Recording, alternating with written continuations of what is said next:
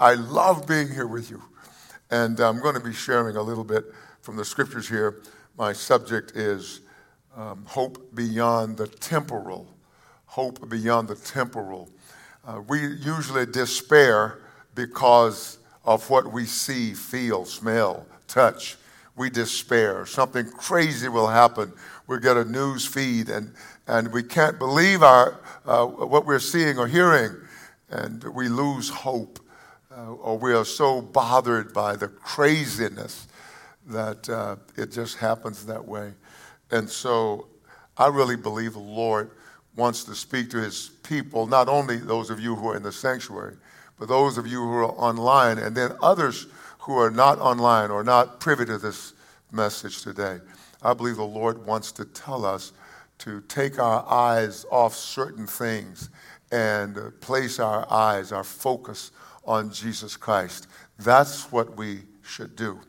Hope beyond the temporal. Uh, we, when we speak of temporal, that is temporary things, we are speaking of that which pertains to this present life. It's temporary.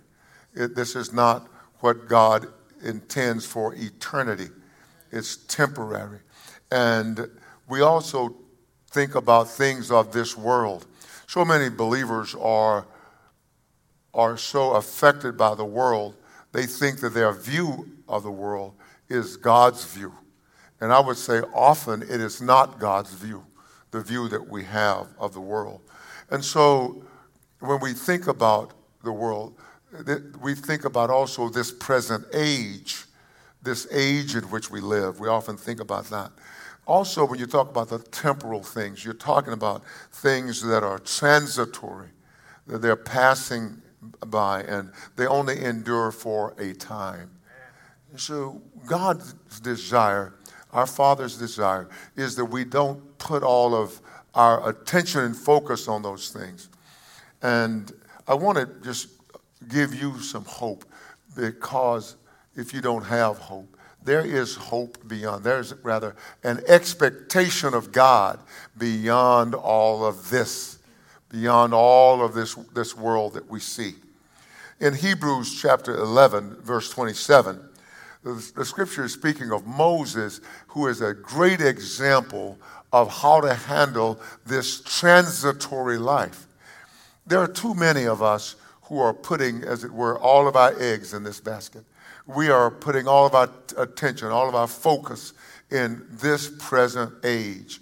You know, the, because there is a God of this present age, small G O D. Uh, he is a, a, the God of this present age, this, this, this stuff that you see. He rules it. God has actually has him, the Father, our God, our Father, uh, the living God, has him on a leash. He can't do everything, you know, that he wants to do. But if he were able, he would kill us all. He would do that because he's that evil. But so Moses teaches us, the scripture teaches us rather, in Hebrews, the writer of Hebrews tells us how to deal with it, how to deal with this craziness, this madness. I'm going to say, firstly, we deal with it not by taking part in it. Do not take part in it.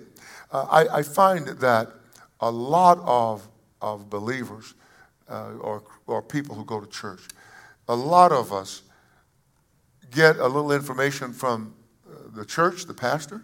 We get a little bit from our daily Bible reading or, or monthly Bible reading, however we do it. We, we get a little bit from this and from that, and then we form opinions. We, we form uh, ways of comporting ourselves, conducting our lives. But that's not what we're to do. I mean, some believers uh, are, are not really believers because they don't believe the things that God says in His Word. Therefore, they don't have what God says. Why? Because they don't believe them. Those things are accessed by faith. And so, we don't, if you don't believe, because we have been, you don't believe, you don't receive. We have been asking God for the things that a lot of times we can do for ourselves, or if we had enough money, we could get them done or if we had the right contacts, we could get them done. But I find that we believers aren't asking God for the impossible. We are almost afraid to ask Him for the impossible. You heard, I don't remember which, it may have been Pastor Jackson or Pastor Burt, but they, they were talking about this thing, and, and Sister Martha talks about our, one of our conversations and uh, about it. And I think, I don't want to misstate, but I think we were talking about maybe a hopeless case of something. And someone said, Well, all we can do now is pray. As though, well, we've, we've exhausted our best options. Let's just pray now. But then what happened was the Holy Spirit quickened me. You know, when he says quicken me, sort of gave, he gave me a, a burst of life, spirit energy. And I said, no, prayer is the most effective thing we can do. We have to understand that. And so, and, and so if we are to, to have hope beyond the temporary, we must have our focus on someone and something beyond the temporal. We must have our focus in heavenly places. We must have our, our, our focus on the throne of God. We must have our focus at the right hand of the throne of God. We must have our focus on Jesus Christ. That's what we must do. The Bible tells us that you and I have been blessed with every spiritual blessing in the heavenly places in Christ Jesus. They're in Christ. And so the writer of Hebrews helps us uh, to have hope beyond the temporal. Because if in this life only we have hope, is one of our previous scriptures, we are of all men most pitiable, or, uh, or you could say most miserable. You're living a miserable life, uh, a life that somebody ought to have some pity on you. So if, if in this life only we have hope. So the writer says about Moses, by faith. Now, by faith. So it, it takes faith to live the life that God requires. It takes faith. You must not just what we would call just faith in anything, but faith in God. It says the just shall live by what? By faith. Somebody read their, their Bible. The just shall live by faith. And so the just are those who are have been justified by faith in Jesus Christ. And so you are justified by faith, and now you must live by faith. All right? Is that good? It's good to me up here. So by faith he forsook Egypt. Now Egypt was the wealthiest, probably the probably the wealthiest country on the planet at the time. And it says, by faith he forsook Egypt, not fearing the wrath of the king. You cannot live a faith-filled life being fearful. And I'm not speaking of people who who say who have little cliches that they throw around. But I'm just saying, you know, you, will hear them. You know, let me just di- uh, do a little digression here. Um, you know, those of you who travel with us and those of you who know about our travels know that we don't go to the places in the world because we are trying to find a safe place to go. Uh, we want a God appointed place to go. And so when the Lord says go, we go. Now we pray, we're not cavalier, you know, we're not some swashbuckling guy, a person, but we pray and we go in faith. And we have, we have gone to some of the most dangerous places on the planet. We've gone to some of them where they kill Christians, where they don't want Christians, they don't welcome Christians.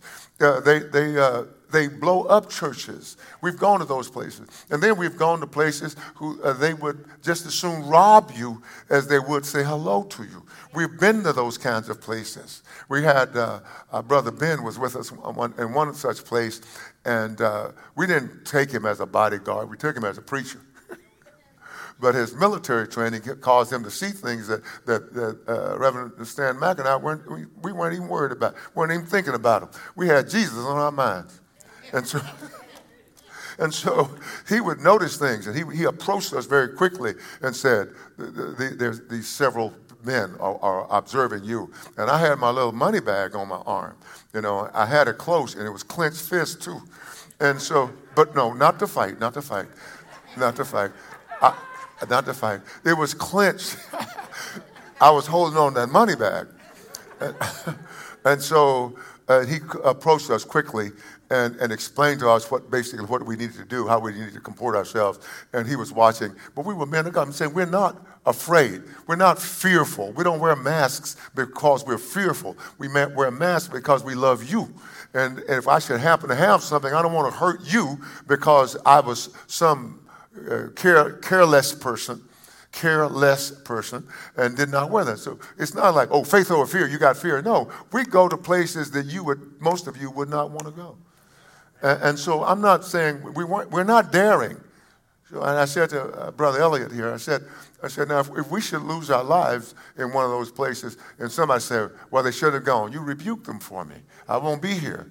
But you rebuke them for me because we're, we're not, we don't do those things. Now, I'm saying that Moses here did not fear the wrath of the king. You can't fear a man and serve God. You, no, you won't serve him very well when you fear a man. You have to keep looking to God. You have to keep looking to what you cannot see with your natural eyes. That's the way to be successful in this life we talk about John the Baptist. John the Baptist was successful because he always had uh, uh, Yahweh on his mind. He had his mission on his mind. He was the voice of one crying in the wilderness. He could not be used for other things. Now, let me just say this to you. Uh, uh someone very dear to me, very special to me, said to me, uh, You could probably make commercials. You know, now I don't hear my voice like that, but they said, You could, could probably make commercials. And, and I thought, it, it, probably, maybe so. If so, I don't want to use my voice for that. I don't want to use them for that. I, my, my voice for that. I want to use it to proclaim Jesus. And, and that's how John was. That's how we all should be. And here it says, John, I mean, sorry, not John, Moses. Moses, it says, for he did not fear the wrath of the king, for he endured how did he endure? How did he, how was he strong? How was he steadfast? How is it that, that he was not discouraged? He endured as seeing him who is invisible. So one of our, our heroes of the faith endured the wrath of Pharaoh. Pharaoh was, was one of the most ferocious uh, rulers uh, uh of his day. And, and, and, and he was, without a doubt, one of the strongest monarchs of his day. He was considered a god, but small G-O-D. And, and, but he says he didn't fear him. He endured because he saw somebody greater than Pharaoh. He saw God the Father. He saw God the Son. That's what Moses saw. And now in 1 Corinthians chapter 4, verses, verses 9 through 13, we, we're going to switch. We're going to go from the Old Testament. I have a lot of Old Testament examples. The Bible says some of them were sawed in two. Can you imagine? Crazy thing. All I'm going to do, you know, I'm just going, to, don't feel for me if something like that would happen. I'm just going to hold my breath and say, Jesus. That's it. Let it happen, right? Why? Because we see him who is invisible. You know, we, we don't recant because we see him who is invisible. And, and so here in, in, in the 1 Corinthians chapter 4, we have a New Testament example where Paul is talking. He says, For I think that God has displayed us, the apostles, last as men condemned to death. Can you imagine? You are sent by Jesus, the greatest, the great overcomer, the greatest overcomer. You're seeing uh, the, one, the one man, Jesus Christ, our Savior, our, the God man, defeated the host of hell by himself. It's amazing. You know, he didn't have a, a, an army of angels or an army of men. He defeated them by himself. One man against an innumerable company. And he sends Paul out, all these apostles out. He said, they, they're like, uh, he said, like God has displayed us, the apostles last, as men condemned to death. For we have been made a spectacle to the world, both to angels and to men. Can you imagine that? So they went out not, yes, under the protection of God in a, in a real sense, but they went out not pampered by God. Protected but not pampered. So we, we like pampering, don't we? Don't, yeah, you know it's the truth. You know, some of y'all just been here a long time today. You just get a little weary. But but we like to be pampered by God. I remember when I had the ice cream addiction. Yeah, I had an ice cream addiction. You know, and uh, I, I pampered myself with ice cream. I pampered myself. I had to have ice cream. I know that sounds silly, but I had, had I mean, I ate ice cream maybe every day, maybe every day or every other day. You know, not not not once a week. You know, and and and I, I, even at midnight, if my body said I want some ice cream, I said, "Don't worry, baby, don't you." I'll get you some. I'll get you some. 12 o'clock at night. I don't, that doesn't, that doesn't matter. There may be robbers out. Don't worry. I'll get you some. Yeah, yeah, yeah. But, but God doesn't pamper us. He doesn't pamper us. These, these brother, Paul says, we are fools for Christ's sake. You know, uh, you know, people sometimes think, well, you, you're crazy going to these places. I remember we had a, a, a wonderful gentleman. I wish I had remembered his name. He, he uh, was here. He, he, lived in Georgia. And if you're watching today, send me your name. And now don't you send me bogus names. I'm a man of God out there. So, so he lived in, in uh, Georgia. And uh, he said to me, he said, Pastor, he said, my, my family and I, uh, we work for the State Department in this area and we've been here for quite a while. I want you to inform you of something. You're going to dangerous places, Pastor. You're going to places where the State Department does not recommend that, that American citizens go. I, I, said, I know. And I said, but we go wherever Jesus wants to go, wants us to go. And he said, I'm praying, I'll be praying for you. We must move back to Georgia. He said, but we don't want to go. We have to go. He said, we want to stay here and be a part of this work. I, I said that not to, to boast here, but to just say, you and I are on assignment from God.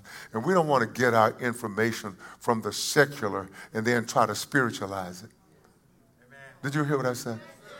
Let's don't do that. Let's don't do that. And so Paul is, is speaking about how God treated them.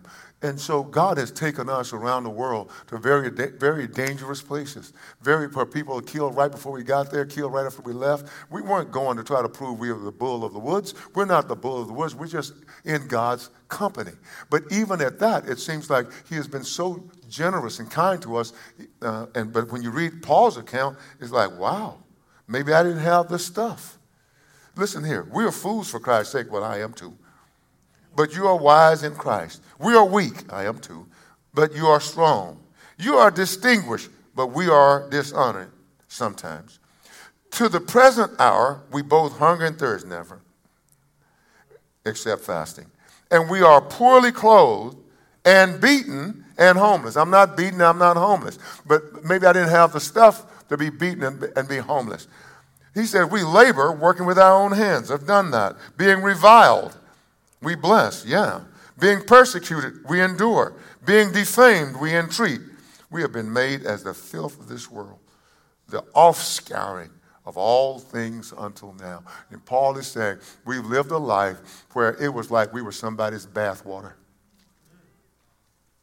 We were something terrible.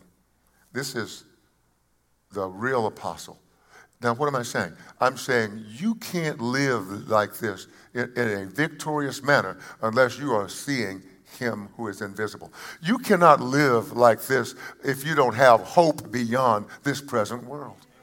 I am not telling you not to be good citizens. Every one of us ought to be a, a great citizen. We ought never give uh, uh, the police or, or the sheriff any, any guff whenever maybe we're stopped for, for doing 70 in a 35.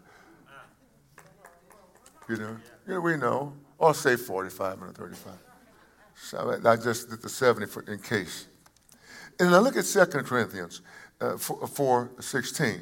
And I want you to just lay, uh, lay them out by the, these two portions of Scripture and just uh, take a look at them. Paul says, We do not lose heart. Verse 16. We do not lose heart. What do you mean, Paul? You, we don't lose heart. How is it that you don't lose heart when you see the crazy things that are going on in the world? Why do you not lose heart, Paul, when you were beaten three times with rods, five times with a cat of nine tails, uh, and you were going to do God's work? Jesus sent you, and you got shipwrecked on the way. You're going to tell them you don't lose heart? We want everything to work out. If it doesn't work out, it must not be God. What? Read your Bible. Are you still with me? You know, I'm not angry with you, I'm just passionate. Read your Bible. I remember we, we moved here from the Middle East, my wife, and my family and I, we moved from the Middle East. It looked like nothing was happening. Right. Man, couldn't get a house right away, couldn't get this right away, nothing was happening. I was driving down Saratoga, I think it was a two lane road at the time driving down Saratoga going west, and I said, God, I don't understand. I don't understand. I said, uh, nothing is working out for us right. I said, I thought if we, we got back here obeying you, you know, something like that I was saying. I said, things will work out. He said, read your Bible. That's the only thing I heard from the Holy Ghost. Holy Spirit said, read your Bible. I, I sent you back here to start a church. You need to read your Bible, boy. Are you with me? Are you with me? You, you, you get through this present stuff by seeing something that the naked eye cannot see. And if you're not seeing with your spiritual eye, you're not really walking right. Too many believers. You have to read your Bible. You uh, know, read your Bible. It's not the hokey stuff. It's the it's it's it's the, the what what real Christians are made from. You know, you get out there and you do what Jesus says. You don't get out here and do all the all the crazy stuff that everybody wants to do. It's not what God's saying. But so Paul says, we do not lose heart. So we don't lose heart because he who sent us is with us. Even though our outward man is perishing, yet the inward man is being renewed day by day. And then Paul has the audacity, that just means the nerve, to say this. He says, verse 17, for our light affliction. What? Beaten, homeless, light affliction? Paul says a light affliction. So whatever you and I are going through, light affliction. You haven't been beaten by, by, uh, with rods three times, three different times, not three licks, three different times. Just whipped him for preaching. One time, you know, then he's beaten with a cat of nine tails five different times, 39 lashes each. And you know, one time he was stoned laying down in a pile of stone, got up and went to preach after the God resurrected him from that stone. And, and he got up and still preaching. The same thing that got him stoned, he kept doing it because he saw somebody who was invisible. He saw God, he saw Jesus Christ. Come on, uh, we can. Our, stu- our stuff is really light affliction. He called what he went through light affliction. Well, man, ours is not even worthy to be compared. Look at what Paul says. We do not lose heart. And then he says, for our light affliction. We don't lose heart for our light affliction, which is but for a moment. What? No, Paul, you did this for years and years. But it was a, it was a moment. Com- compared to eternity, it's a moment. 1001, that's all it was. A moment. A little a second. We, our light affliction, which is but for a moment, is working for us all the bad stuff that's happening is working for you. Do you see it? It's working for us. It's working for us. I told the first two services, you know, all of my life pretty much I could handle insult or injury. I never could handle both of them stacked up. It was just too much. I had to do something, you know. You know, y'all, y'all, some of y'all still feel like that. You're looking at me like, are you going to preach and tell us that? Yeah. I mean, and so the Lord told me, I want you to be able to handle both insult and injury. I want you to comport yourself differently. When God, somebody says, you know, when, when God like uh, uh, uh, asks a question, uh, they said, He's not searching for information from you. You know, when God asks a question, he, he, that, that's a question you need to ponder.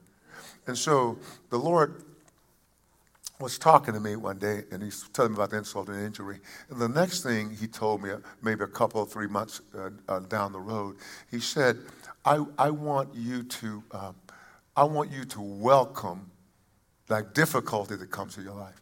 You know how somebody, uh, somebody praises you? Oh, you are the best so and so or whatever that is I've ever seen. You're the best usher, you're the best singer, you're the best musician, you're the best. Oh, uh, you're the best preacher or whatever, or you know, you're just so nice and kind. We love it. We eat that stuff up. Yeah. Now, now, some of y'all are just suspicious, but you eat it up in private. You just don't do it in front of people. but, but we don't like it when somebody says, you know what? You talk too much, or, you know, you think you're something. We, we don't like that. Or, you know, uh, you're not nice at all. We get angry. If they say something about us that they feel we don't like it. So the Lord was saying to me, when He told me to handle both insult and injury, what He was saying to me is, I want you to welcome the, all, even the negative stuff that comes. Stop having this disproportionate uh, attitude about the negative stuff. You fight all the negative stuff. I didn't like it. Oh, I wouldn't say anything, but I didn't like anybody just telling me off. You know, I didn't like it. Now, some of you may like it, but I didn't like it. I had to grow into it. And it, and it hasn't, no, we all have had it in some measure. You know, we've been able to take, take stuff in some measure, but the Lord was saying to me, I don't want you to take it in some measure, some, some way that you've measured or when it's time to take it. I want you to just take it. And boy, life has been different for me. It's been different for me since God has done that. Paul says it's working for us a far more. Now listen, what, how, what is the metric? Far more exceeding an eternal weight of glory. Did you hear that? Far more exceeding an eternal weight of glory. And then Paul tells us how it's done in verse 18. While we do not look at the things which are seen. You don't judge your life by what you're seeing here. No matter how painful it is, how ugly it is, how unfair it is. Now, it doesn't matter how undeserving you are of it.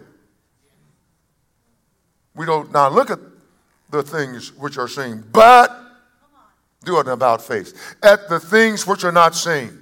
And Paul explains it for the things which are seen are temporary, but the things which are not seen are eternal. So you can call beatings and homelessness and difficulty when you've done everything right and you've loved God and you still didn't get what you wanted. He said, light affliction. Men condemned to death, light affliction. Men made a spectacle of, even to angels and to men, light affliction. Being dishonored, light affliction. Poorly clothed, light affliction. Beaten and homeless, light affliction. Yes. Our light affliction, he says, is but for a moment, and it's working for us. So let us, let us, no, I'm going to join you. Thank you. Let us not join those in the world who take sides. Can you imagine? The Bible says that we are, we are going to judge the world and we are We'll, we will judge angels. We will judge angels.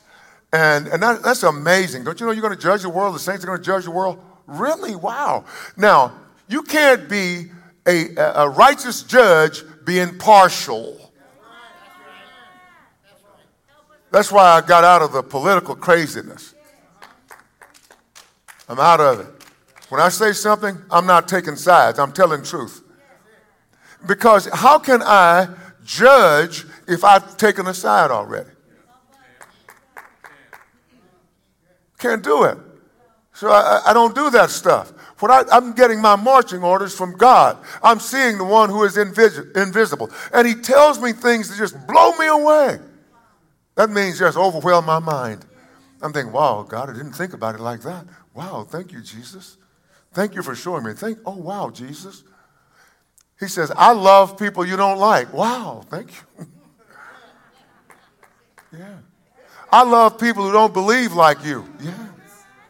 I love the people who are causing you a lot of pain, son. Yeah. Yeah. Has waken me up in the middle of the night to, to inculcate that. I love them too. And I want them saved like I've saved you. So I want you to respond to them differently, not out of human flesh. Wow. Wow. This, this is big boy time, isn't it? Big girl time for all the believers in Jesus Christ. Yeah, hope beyond the temporal.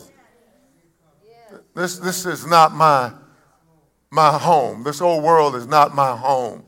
I've got a home in glory. And the old song says, and it's mine. It's mine. That's what we need to do. We need to talk more about what cannot be seen with the naked eye rather than fighting over these local lots. I'm almost finished, Brother James. Then Paul tells the Colossians, he says, For our citizenship is in heaven. Now, he didn't say it necessarily in response to what I've just said, but it, it, it all works together because he said, For our citizenship is in heaven. How is it that I overcome when, I, when everybody is overcome and I'm an overcomer? Why? Because my citizenship is in heaven. Because I see Jesus Christ seated on the throne of God. That's what God wants us to know. So you will become despondent if you're looking at this. For if in this life only we have hope, we're of all men most pitiable, most miserable, pitiable. It's not this life. God has something better. And we're going to understand it better by and by. Revelation chapter 3, 17. Let me read that. Because you say, I am rich, I have become wealthy and have need of nothing, and do not know that you are wretched, miserable, poor, blind, and naked. You think Jesus would talk to you like that? You think you're rich? I'm, I'm not against riches. We're going to be making a trip to West Africa in, in a t- couple of weeks or so, and, and uh, we need money. I mean, we don't have it. So, so I'm not against money. I'm, I'm against the wrong use of things. Listen what he says. I counsel you. Now, now, now the church says, this is what we got. He said, I counsel you. Don't you give God counsel. Let God counsel you. I counsel. You know, I've counseled God before in my life, before I knew better. Now, Lord, this, I got this problem, and uh, this is how you can fix it for me. I, now, this is what you can do.